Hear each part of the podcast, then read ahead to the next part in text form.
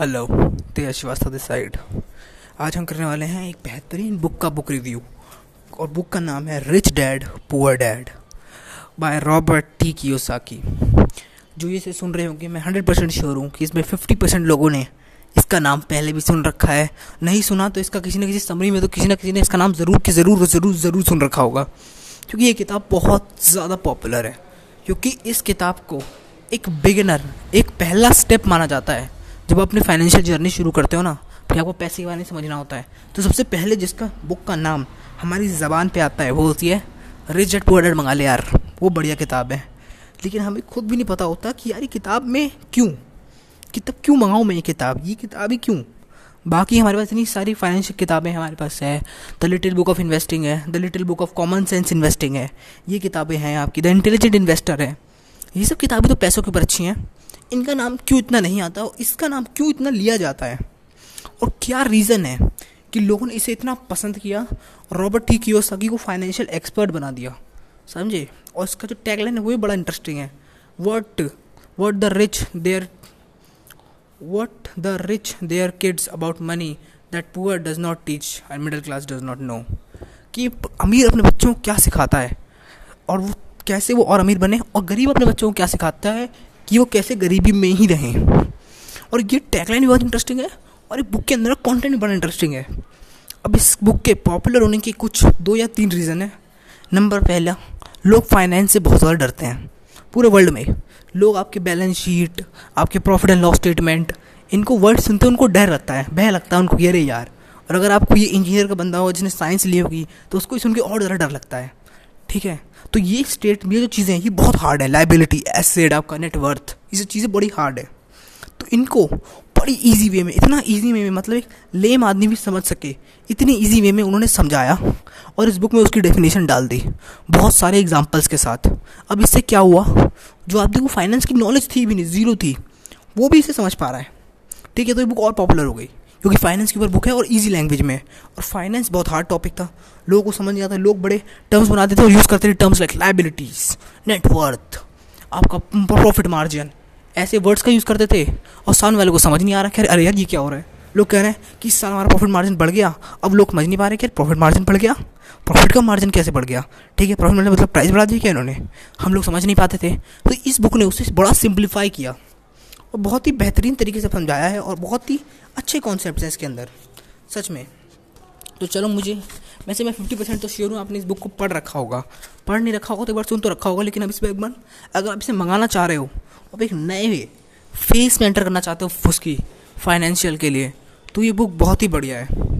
Chapter one है the rich would not work for money इसका मतलब है कि रिच पीपल जो होते हैं, वो पैसों के लिए काम नहीं करते यार। कि मुझे ज़्यादा से ज़्यादा जहाँ पैसा मिल रहा है, मैं वहाँ काम करूँगा। नहीं। वो लोग काम करते हैं जहाँ उन्हें सीखने को मिल रहा है, जहाँ वो ज़्यादा से ज़्यादा सीख पा रहे हैं। दैट्स वाई रॉबर्ट क्योसाकी ने नेटवर्क मार्केटिंग कंपनी ज्वाइन करी ताकि वो सेल्स सीख सकें और सेल्स के बेहतरीन बंदे बन गए।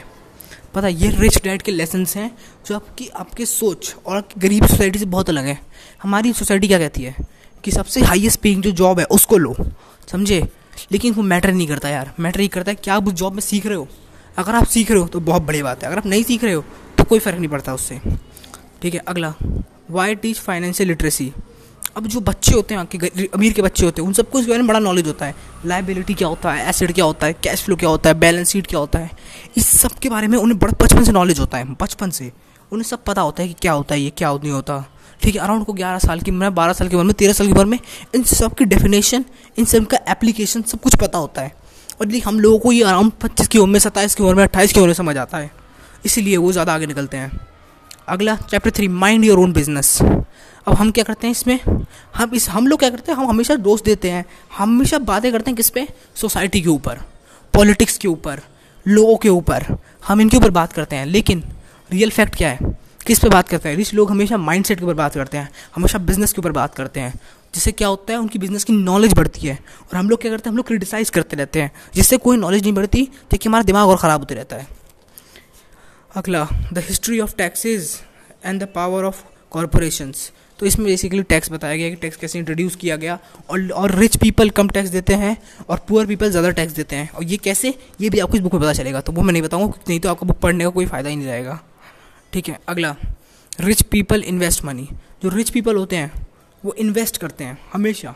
कहीं ना कहीं, उनको देखा होगा आप कहीं ना क्रिप्टो में इन्वेस्ट करते हैं, या तो अभी वो जो आपका आपका वो है आपका, कौन बंदा है आपका? गैरी वे गैरी वे ने अपनी एनएफटी में इन्वेस्ट किया है। उसने इथीरियम को चुना। समझे? अपना अपना फैक्ट वो हमेशा इन्वेस्ट करते रहते हैं। वो नई अपॉर्चुनिटी ढूंढते रहते हैं।